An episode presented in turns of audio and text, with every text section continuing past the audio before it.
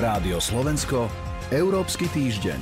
Prerozdeľovanie vakcín, ich blokáda či vzťahy s Tureckom, to je niekoľko tém, o ktorých rokovali lídry Európskej 27 tento týždeň, na čom sa dohodli. K ich rozhovorom sa na pol hodinu pripojil aj americký prezident Joe Biden. To však nebol jediný diplomatický moment, ktorý Úniu zaujal. Rozoberieme všetky momenty v Európskom týždni s portálom Euraktiv, tentoraz s Radovanom Gejstom. Dobrý deň. Dobrý deň. A pri počúvaní vás víta Sonja Vajsová. Európsky týždeň. Jednou z tém, ktorou sa prezidenti a premiéry na samite zaoberali, bolo prerozdeľovanie vakcín. S ostrou kritikou prišlo Rakúsko, ku ktorému sa pridalo neskôr Česko a ďalšie štyri krajiny. Čo sa im teda nepáčilo? Čo kritizovali? Kritizujú to, že rýchlosť, ktorou prichádzajú vakcíny do členských krajín, nie je v každej krajine rovnaká. Zjednodušene povedané, niektoré členské krajiny už dostali viac vakcín, než by mohli dostať na základe podielu populácie a niektoré menej. Ale je to trošku zložitejšie, pretože to nie je problém ani tak Európskej únie. Ten proporčný systém stále platí. Je to problém, aké typy vakcín a kedy si členské krajiny objednávali. A z okolností práve tie, ktoré sa stiažujú, podobne ako Slovensko, zvolili pri nákupe vakcín v rámci kvót, ktoré dávala Európska únia, zlú stratégiu a to teraz znamená, že vakcíny dostávajú pomalšie, respektíve mali by dostať vakcíny práve od jedného z výrobcov AstraZeneca, ktorý s dodávkami mešká. A čo vlastne teda Rakúsko, Česko a ďalšie tie krajiny navrhovali, že akým spôsobom by sa to malo zmeniť? Sú tam také dva návrhy. Jedným je, aby dodávky vakcín odzrkadľovali aj reálnu situáciu v krajine. To znamená, ak má krajina mimoriadne nízku zaočkovanosť, aby dostala viac vakcín, ktoré by jej pomohli dobehnúť tých ostatných.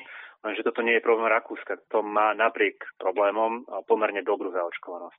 A preto je, ako Rakúšania skôr hovorili o tej, o tej druhej časti, a to je, aby sa tie vakcíny dostávali v množstvách zodpovedajúcich populácií bez ohľadu na to, ktorú vakcínu si kto objednal, respektíve v akom čase. To znamená, aby bol pri každej, jednoducho povedané, pri každej dodávke dodržaný tento proporčný systém.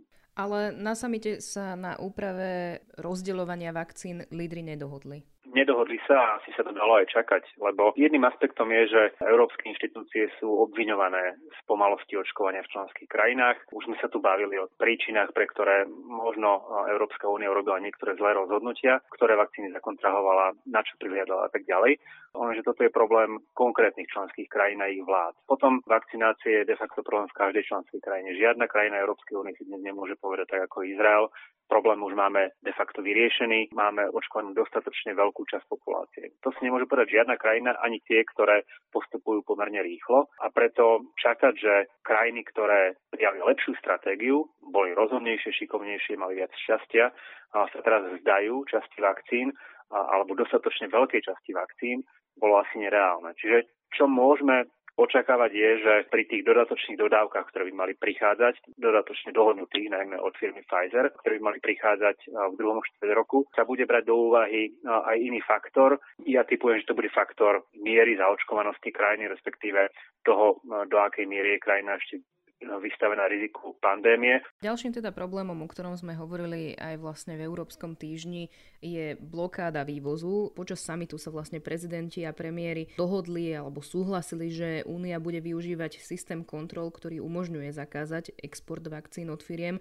ak nedodávajú slúbené množstvo dávok. Podľa Írska by sa to však mohlo vypomstiť. Je to tak trochu zástupná téma. V skutočnosti by tá blokáda, by takáto blokáda neriešila zásadne problém Európy s vakcínami a mohli by sa naplniť obavy, ktoré, mm, ako ste povedali, hovorí Irsko, ale niektorí ďalší, že by to vyústilo do takej vakcínovej obchodnej vojny. To, čo sa skôr európske krajiny týmto snažia urobiť, je jednak pritlačiť na krajiny, ako je Spojené kráľovstvo, ktoré prakticky nevyvážajú vakcíny a prinútili svojho výrobcu, teda AstraZeneca, nechávať vakcíny v Británii a potom zatlačiť na firmy, ako je napríklad AstraZeneca, ktorá síce vakcíny slúbila Európskej únii, slúbila ich v kontrakte, ale nakoniec ten kontrakt porušila aj preto, že vakcíny vyváža niekde inde. Čiže je to skôr prostriedok nátlaku ako reálneho riešenia. Európsky týždeň. Pokračujeme v rozhovore s Radovanom Gejstom. Začneme summitom, na ktorý sa pripojil americký prezident Joe Biden. Naznačuje to, že po výmene Donalda Trumpa prichádza k zlepšeniu vzťahov na osi Spojené štáty Európska únia a videli sme možno takéto nejaké vstupy aj od predchádzajúcej administratívy? Je to samozrejme kontrast oproti tomu, aké boli vzťahy medzi Európskou úniou a Spojenými štátmi za predchádzajúceho prezidenta Donalda Trumpa. Ten sa nikdy nezúčastnil na takomto spoločnom rokovaní európskych lídrov, napriek tomu, že jeho predchodcovia, či už demokrat Barack Obama alebo republikán George Bush, sa stretli s európskymi lídrami. Ani by som to nenazval obratom, je to návrat k normálnosti alebo návrat k takým vzťahom, aké boli v minulosti. Táto účasť Joe Bidena relatívne skoro po jeho inaugurácii, je v zásade symbolickým krokom, ktorý má ukázať obnovenie spojenectva.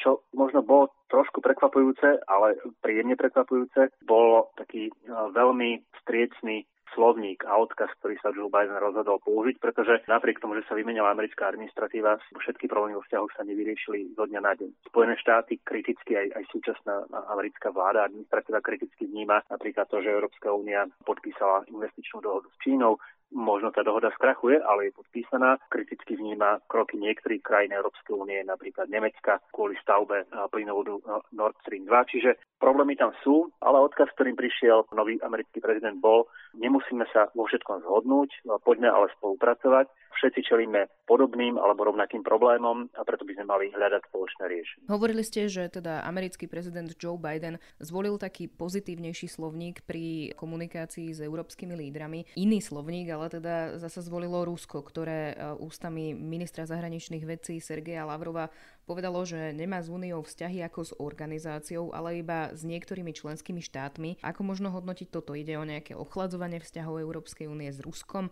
a kam to môže smerovať? To je hra, ktorú sa snaží voči Európskej únii hrať e, v podstate každá krajina, ktorá s ňou má nejakým spôsobom konflikt. A nie sú to iba autoritárske režimy ako Rusko aj Čína, ale to isté robili Spojené štáty počas Donalda Trumpa. Je pre nich samozrejme výhodnejšie a jednoduchšie, ak rokujú s jednotlivými členskými krajinami alebo s vybranými členskými krajinami, keď majú oproti sebe krajinu, ktorá je násobne menšia než keď majú proti sebe blok, ktorý je ekonomickou veľmocou a ktorý, no, aj keď nie efektívne, ale ak má spoločnú zahraničnú politiku, tak tá spoločná zahraničná politika má globálnu váhu. Čiže vnímal by som to ako pokus o nejaké rozbijanie Európskej únie. Samozrejme nie je žiadnym, nie je žiadnym tajomstvom, že aj dnes máme v Európskej únii vlády, ktoré odmietajú napríklad sankcie voči Rusku, odmietajú sankcie voči Číne. Slovenská vláda už do tohto košiera nepatrí, ale máme tu napríklad Maďarsko. Maďarský minister zahraničných vecí po schválení sankcií voči Číne napriek tomu, že Maďarsko za nich nakoniec hlasovalo, ich ale označil za, za v zásade hlúpe a zbytočné.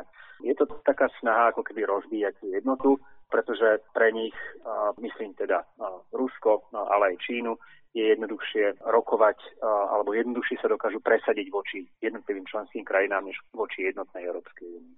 Maďarsko teda e, je akýmsi advokátom, ale ak by sme teda zostali pri takej nejakej právnickej e, terminológii, tak e, žalobcom by bola slovenská europoslankyňa Miriam Lexman, ktorá vlastne sa dostala na sankčný zoznam Číny pre sankcie, ktoré prijala Európska únia voči čínskym predstaviteľom za porušovanie práv Ujgurov. Deje sa toto bežne, že Čína reaguje takýmto spôsobom a zavádza európskych politikov na sankčné zoznamy? Bežne sa to nedeje. Samozrejme, sankcie namierené voči konkrétnym politikom sú už dnes bežnou súčasťou povedzme zahraničnej politiky. Takéto sankcie uvaluje Európska únia, uvalujú Spojené štáty. Čiže sankcionovanie konkrétnych ľudí, ktorých považujete za zodpovedných za niečo, čo prekračuje vaše alebo ohrozuje vaše záujmy alebo hodnoty, je ako keby súčasťou zahraničnej politiky, ale treba vidieť zásadný rozdiel medzi tým, čo robila Čína a medzi tým, čo robí Európska únia. Európska únia v podstate povedala, že sú tu ľudia, ktorí sú konkrétne osobne zodpovední za porušovanie ľudských práv Ujgurov, za to, že sú zhromažďovaní v pracovných táboroch, vystavení neľudským podmienkam a tak ďalej. Čiže vydala sankcie na týchto ľudí, pretože porušujú alebo sú zodpovední za porušovanie nejakých hodnot, ktorým sa Európska únie bráni.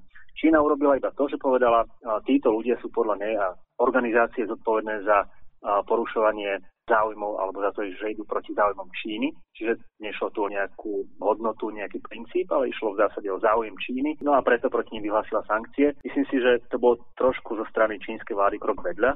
Sankcie voči niekoľkým čínskym predstaviteľom nejako výrazne nepoškodzujú politicky alebo ekonomicky, alebo ekonomicky Čínu.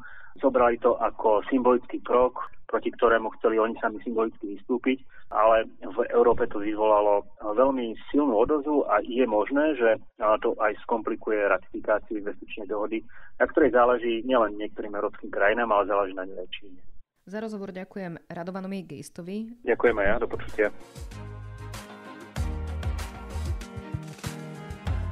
Počúvali ste Európsky týždeň. Za pozornosť pri jeho počúvaní ďakujú Sonja Vajsová a portál Euraktiv. Rádio Slovensko, Európsky týždeň.